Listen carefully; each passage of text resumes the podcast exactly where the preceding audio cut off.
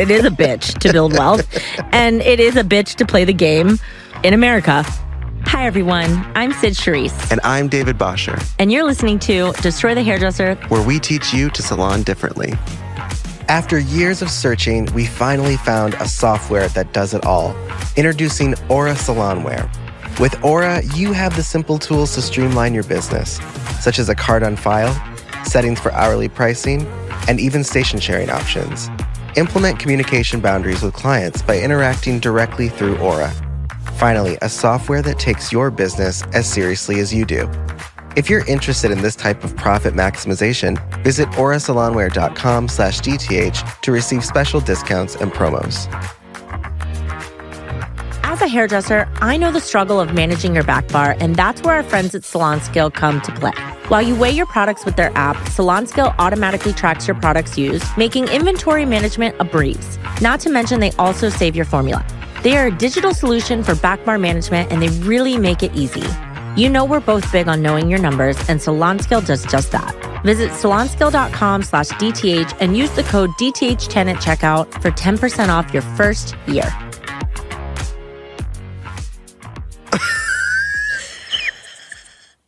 This finger means I have something to say. And You and Silky Nutmeg Ganache. okay, only the only the you know real what ones will grinds get my that. gear? okay, something that we I know that I am trying to make it my life goal is to really get people to understand wealth in a big picture way. I gave up. I'm not helping anyone do this anymore. I got you. What if I just quit right now? What if I got up right now and said I quit? I'd be like, sit your ass down. Okay. No, you don't. I, I'm so tired of trying to help people understand how to make money, it's exhausting. and then they and they want to argue how not to make money. Okay, well, we just talked about this in the past episode, and it's one because of lack of risk taking and also lack of capacity. As I get older, I have more empathy. I, I'm having a very different experience. as I looked at you, I have more empathy because I like I'm almost looking. It's not triggering me anymore, and I think before I would get frustrated That I because I would understand. see their. I would see their potential and they couldn't. So it would frustrate me as a coach because I'm like, I just want to shake, I want to shake the fear out of them. And then they would overcome it and be like, oh, I should have listened to you from the beginning. I'm like, yeah, you should have. Now, as I've gotten older in my coaching, I've been uh, teaching and educating and coaching for, oh my God, over a decade. And I now have a lot more empathy because now I'm seeing how small their vessel is and what they're missing. And so now I'm trying to create solutions as a coach to come around different paths and avenues to see it. And sometimes that's also just means like, gotcha. You're wealthy Gotcha. now. and sometimes it means setting a boundary and being like, I can't coach you anymore because you're not willing to get uncomfortable and do the thing. So this is a waste of my time and energy, which was a hard thing to do because we come from a hairdresser mindset of we have to take every client and we can't get rid of them. We have to please everyone. And going into coaching and being a coach, I also realized that we can do the same thing as set a boundary of saying, if you I- are not willing to do the work, I am not willing to coach you anymore. You can set that boundary with anyone in your life. Yeah. I um, just had a call with a student la- last week, and I said, if you do, if you don't increase your price to this number, Which, for context, you had been talking to them about this and they were not doing it over and over and over again. It had been, yeah. yeah. For context, I'm allowed. I'm allowed to talk to my student that way. uh, so you don't have to know the context. That's it. Context. Context. Oh my god. It's been a long day. Contents. Context. Content. Contacts. contacts 1-800 but um yeah for context i i am really tough with my students but i we also have a They're big also relationship very big and high achievers. so i said if you don't raise your price point to this by our next phone call don't schedule your next phone call because we're not coaching together anymore because m- in my head why the hell are you paying me so much money To not to take not my advice. do it And, Yeah. like in the end this person did it and It was incredible. and it's great, of course, and it's a risk because the risk is what not what how it's not the moment you do it; it's the responsibility you take afterward, and that is hard. But that's, I think people when they get into coaching, they do the things like, well, I did this, I did this, and it's like, no, but now we take responsibility for it. Yeah. Not uh, especially I we don't allow this at all in our program, but when people go, well, you told me to do this and I did and it didn't, uh, whatever. That that doesn't work for me. hmm Um, I'm like, did you follow through? You can't just do the thing out of pride. And you can't you can't do anything that Uh, Yeah. way. are you continuing to manage the responsibility of the risk that Uh, we, yeah, are you we encourage taking to take? responsibility Yeah. for what you're doing? Because if you can't take responsibility for it, I I don't recommend doing it. So That's a whole different conversation. that's a different conversation. But Like if I your als- student but said, "I, also- am, I cannot take responsibility for that," like that would be a whole different coaching. and I might be able to say, and I can't take responsibility for you anymore Yeah. for this conversation. It's a, I think people find that, I think they get kind of it's jarring, but it's like, why else did you pay me Mhm. to just keep giving me money, but you don't make any more? Well, a lot of people think that's how that's how it should be. Like I'm paying you. No, no, I'm if I'm also not making my students wealthier, how are they going to keep paying me? exactly. I can't make them poorer. I mean, you will if they don't listen to you. Exactly. So it's like I, it's just so. We're very tough on our students. We demand a level of excellence and performance, and we're not for everyone. If you're not ready for that, it doesn't. It's not okay, It's yeah. okay. But we're not one of those programs that you just come Pay in us and, and, maybe don't show up. yeah. No, we're not. We're gonna hold you to showing up. I think I- we have a rule in our contract that if you don't show up for like three, like two months or something, Yeah. you just it. We just cancel the program. We just cancel you. We could be assholes and just keep charging, Yeah, but I don't it want doesn't that. feel right. Mm-mm. And it, I I'm also taking responsibility. I'm. I don't want. we that. also don't hold people to like if someone wants to quit, we're like, bye. Yeah, go. I like And our doors open. we cancel when it you're ready. immediately and you can come back when you want like i i think there's some reassurance in that like w- there's freedom in like when you want to leave you leave and then there's freedom if you want to come back you want to come back like the reality of and this is the same thing as a non-compete like the reality of holding someone to paying me money when i'm not coaching them anymore for the sake of it doesn't make sense to me The energy. Just i'm like is get off. out of here if you don't want to be here go like that's okay But it is always shocking to me how many people want to argue about why they should make less money. Uh, fully They'll convinced die on it. They'll die on that sword. I, I've literally said that. I'm like, is this a hill you want to die on? Like you look I at me in told- the eye and tell me you do not want to make more money. I told the doorman that the other day when he got mad that my dogs peed on the sidewalk by the flowers. He said, Please don't let your dogs pee on these flowers. And I said, Is that really a hill that you want to die on today? Ironically, I had the same. So in Chicago, Because there's no I just want to point out the dogs are all the dogs yeah are peeing, are peeing on that flower on bed. that flower bed. That's Whether they most live in that likely building or why not. my dogs peed on it. but it's like that's not how it works outside on the I've streets been of yelled Manhattan. at for the same damn thing. No. I'm like, there's no it, uh, just for this is such a sidebar conversation, but the in where I live in downtown Chicago, I live in literally like the Times Square of Chicago, and the only grass around me is the major park, and they forbid dogs being in it. So sometimes we sneak them in, but so the, our dogs have gone accustomed to going on sewer drains, like that is their grass. Because they're polite. They're city dogs, and I remember that there was a sewer was too close to a business, and the it wasn't even the owner of the business. They were like, "Your dog can't be there." I'm like, "I guarantee Can I you." ask you a question? Yeah, Was it a woman? no, Oh, it's always women for me. really, no. It's always it's always a man for me.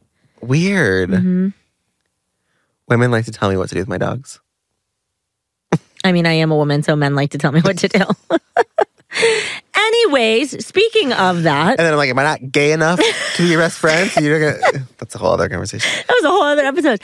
You know, s- something that's really important it, that I like, that's what I was saying in the beginning of this episode. I am going to fight for this until I die. This is a hill I'm willing to die on, is getting hairdressers and really anybody to understand the big picture of wealth on paper. It sounded like you said the bitch picture. I And- did.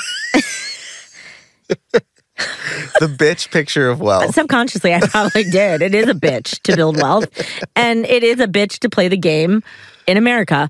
But that's what we have to start thinking about is the big picture of wealth on paper. And I don't know why our industry is so anti building wealth on paper. The government does not care if you made $70,000 in tips, the government wants to see what you made on paper.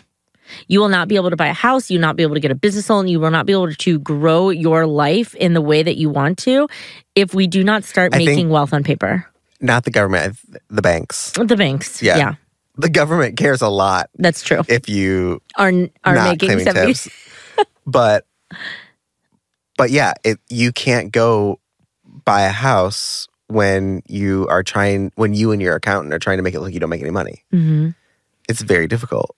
And all- we if I all- have an accountant that suggest there are loopholes sometimes, yes, but they are still legal loopholes. But if I have an Yeah. accountant that's like, let's not, and I'm like, your sketch, I do not want to be a part. We had an accountant like that, and I was like, it, it did not work out. did not work out for anybody, and we had In to all fire. fairness, he was like that and we didn't know it. yeah, we were also really young and didn't know. It was our first business accountant. Yeah, And I think a lot of accountants out there, they think they're helping.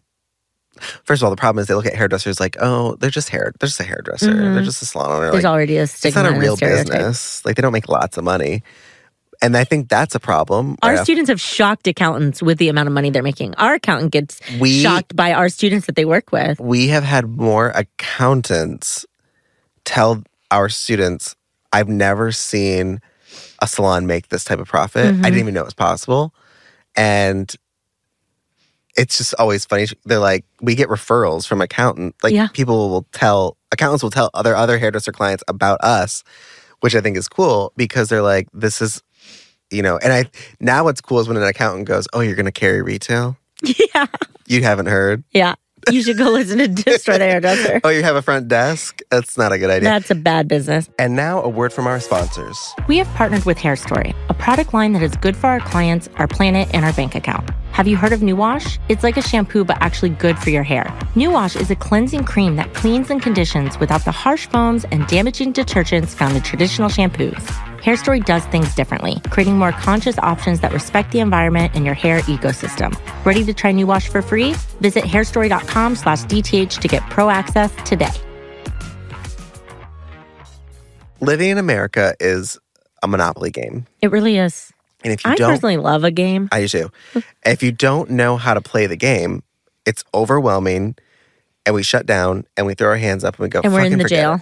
it." And we're in jail, we don't pass go. hmm And we go, you know what, forget it. And so then we start cheating and playing our own version. hmm Or we just don't take it seriously. And then you have a whole group of people that don't take the game seriously, they don't take themselves seriously.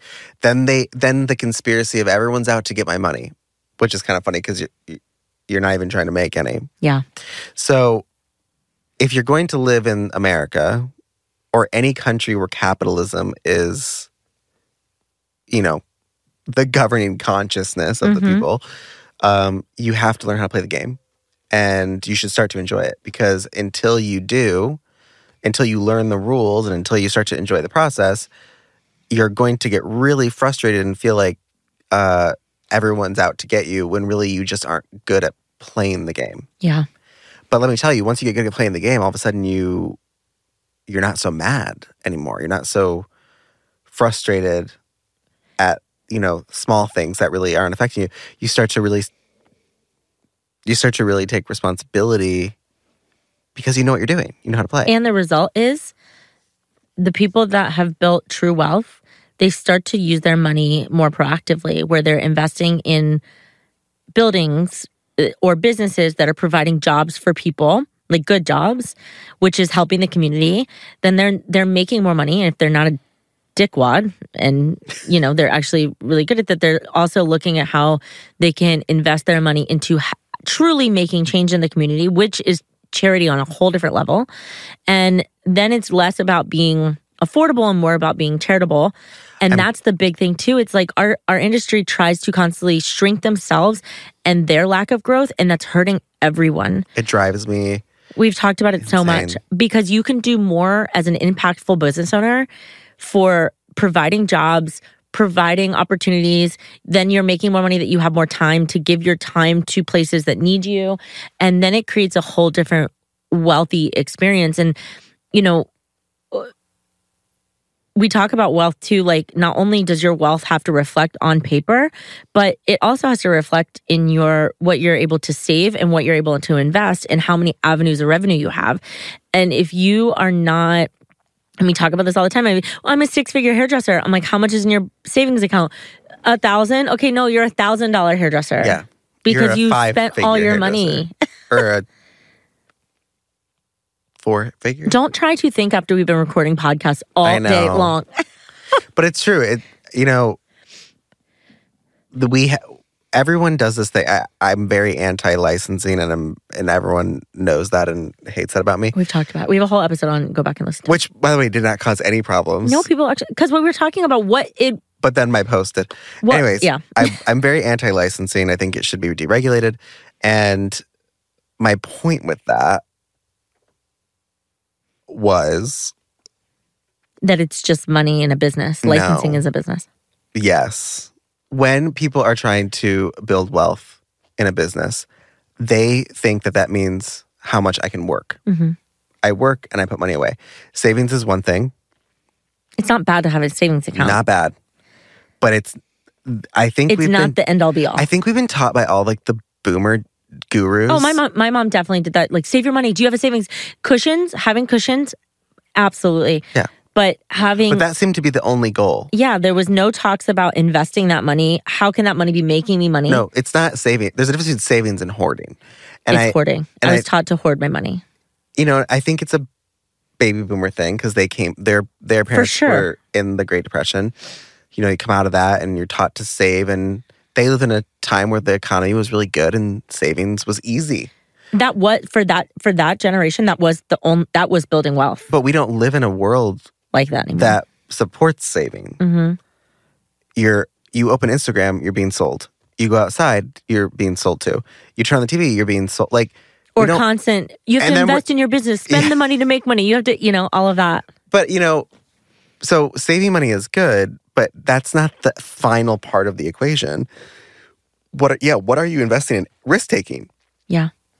You're gonna have to try to invest in property if you want to be wealthy. You you have to. It's not an option. hmm And even better is if you want to open a salon, buy the building. Now you're investing in property and running a, a business that you know how to run. Invest in other people. Yeah, invest in other businesses. Your money should be making you money constantly. I did you grow up with like the Dave Ramsey and the I I not never grow up with, but yeah I know who it Dave is and Ramsey I've and, heard then the woman, um, I can't think of her name, but their you know their big battle cry as baby boomers is stop drinking j- stop drinking coffee. Mhm. If you stop drinking coffee, you'd be a millionaire, yeah which is not true. it's not true I understand the concept, for sure but I think we, I think people get into this. They get stuck with like. I can't tell you. First of all, I can't tell you how many hairdressers I know that have like fifty to one hundred thousand dollars in their savings account, which is so impressive. But that's it. They don't Mhm. know what to do from there. yeah So they did. They did the part that they were told to do, and then they kind of. That's just freeze yeah they freeze and they naturally spend the rest because they're like but i i did the thing i have the it's like well we can do so much Yeah. we can do so much more we've we've had a couple coaches where um Joy LeMay actually taught this great class that we have called 100 uh, Save Your Way to 101K because that was something, and she shares how she got out of debt, saved that massive amount of money, and then used that money to open her salon, which is now funding a, an incredible amount for her business, her life, her family, and then how she was able to also start to rebuild that savings again, which Right. is going to result in The next probably thing, another salon or another business or something like that, you know, which is incredible. i think we save for uncertainty but we're also waiting friends like if you're gonna save and then you stop something is going to happen that requires that money hmm you can't be waiting for something to happen you need to go make something happen Yeah. that's the risk taking part that we always talk about that I think people that's why I'm saying you kind of have to upset people, especially if you grow up with parents like mine where it's like you need to say what are- that's irresponsible. Everything I do to my family is irresponsible. Yet it's working. so Then they're all like, "Oh my god, I'm so proud of you." yeah, exactly. It's just bec- it's irresponsible to them because they don't have the capacity to ever do that, and it is scary. Well, the rules of the game changed. they absolutely changed. Like I, I do think with all we have seven generations on the planet. Mm-hmm. They all are giving their version of the Matrix to each other. Like Yeah. you know, well, the Great Depression, and then well, after World War II, Yeah. and the crash in two thousand eight. Oh my Even god! us as millennials, People we're love like talking about the we- crash of We had, 2008. yeah, we had the cra- we talk about that, and the Gen Z's like we don't fucking remember. yeah, Gen Z's like um the coronavirus Yeah. of 2020. like it doesn't matter what generation you're in. Like we all we're all experiencing chaos. We're all experiencing uncertainty. We've all created toxicity, and we've also all created really awesome things. Like, but what that always stays the same, but what changes are how you play the game. Mhm. And unfortunately, a lot of millennials are playing the game like baby boomers or Gen X because they that's who taught them yeah, and they're trying to make them proud. Gen Z's actually been the first generation that's actually said Forget it. They're like we're, we're, gonna do it whatever we our want." way. yeah, and that's really inspiring because Yeah. it's like millennials are trying to live like boomers in an era that that does not work. Yeah. You are not going to stay at the same job for 50 years. You are not going to retire with a pen- retire with a pension. yeah, You are not going to make enough money with just one job. hmm You're probably not going to be able to buy your first home until you're older. yeah. Yeah. These are just different rules. There's Yeah. nothing wrong with them, but you do have to learn Have how to kids play later, them, families later, which is I think is better. loving that life. Boomers are like, you got to save. It's like, is that because you had me at 18? Yeah, I'd be saving too. is it because you didn't have any money? Well, so that's another talking about investment properties, like having um my wife and I talk about it all the time. We we've invested in two homes right now. We have renters in them and we definitely want to do a third, maybe even a fourth. And um being we've talked about it like we're like those that's right that those houses are our child's savings for our child yeah. they can either sell the house for college money, they can have the house on their own, they can be responsible, like whatever that looks like. And that's what we have to think. Like, whenever we've had situations where I'm like, I really want to do this, but we don't have money for it. And like, she reminds me, she's like, we can always sell a house. And that was the point of having that investment is like, that is or our rent a savings. hou- you rent them out. or rent them out. Yeah, that is you rent our. one of them out, right? Mhm. And well, technically both of them, just one of the renters is my mom. Oh, right, right. so Sid makes her mom pay her rent. Yep. She's a lovely daughter. whatever. Sid's playing the game. I don't know what you guys are doing. she really did the uh, a whole flip. You're on gonna her pay me mom. money to live in my house now. I'm And the captain. I'm now. the captain now. And so that that is exactly like what we're talking about though is like having that now in our savings account, our savings account doesn't become our security or our cushion. It becomes our new opportunities to invest Right. or spend money on things that we work hard for, like a vacation or I think that's hard for millennials. it really is. Again, because we give of, Gen X and I mean we love all of our generations because I've learned something from every single one, but I like we also like to rag on our own generation. You and I are both millennials and they have fucked shit up too. Like yeah. I you know it, I have guilt from being raised by boomers that like you shouldn't go on vacation. You Yeah. should be working. there was a lot of restriction. was it or sup- was it su- restriction Suppression. or was it suppress? Yeah, Yeah. like it didn't feel fulfilling. Not restriction, yeah. Or like I remember going to the movie theater and like we all shared one popcorn because Yeah. why would you all have your own popcorn? Exactly. And of course now as a millennial, I'm like we all get our own popcorn and it's ultra And sized. get your dirty ass hands out of my exactly. And I want it to be this big. I'm only going to eat this much, but because of my childhood, I would like to order this one. It's true. we're dealing with that. And I don't think there's anything wrong with that, but it's a side effect. And I think that when you learn how to play the, the game in the generation that you are, it's why we have problems in politics. You have young kids that have ideas, but you have older people. Ancient yes, let's politicians that are like, no, yeah, your and- ideas. yeah, and they're like, "Well, Don't I matter. Mm-hmm. know better because I was around when Reagan was president." And you're like, "Th- "I don't know if that was better." so, long story short, y- I tell this to people all the time. Very, this episode's going long because we are passionate about it. But I tell people all the time, if you're getting into the industry and you think you're just going to open a salon and like that's it, Mm-mm. if you want to be a wealthy person, you your your salon needs to generate money so you can invest in other things such as property, or open another location so you have another avenue of like. You can't just If be you want to truly retire and still have businesses that are making wealth for the generations behind you, right. That's generational I think wealth. people think, just like- starting to get it to They're like, oh, I'll be a hairdresser and I open a salon and that's it. It's like, no, that's the that's just the that's foundation. the baseline. Yeah. And that's what we're trying to help salon owners and hairdressers understand is that what you think is the finish line is just the beginning of building your wealth. And that's why we're so pro opening salons and commission salons and not doing rental and like The game is set up for it. yeah, we're So let's we're play setting it. you up at the start, even though if in your mind you may feel like that is the end. It's kind of a it's kind of a mind fuck, if you will. Absolutely. But that's it. That's all I got. The math ain't mathin'. the math ain't mathin'. yeah, learn how to play the game. One eight hundred DTH help. Next time on Destroy the Hairdresser, the podcast. seniority is not a thing in 2023. It doesn't make any sense. You don't make more money just because you've been somewhere longer. When there's other stylists below you that are putting in more effort, Yeah, it doesn't work. more desire, maybe you're better hairdressers.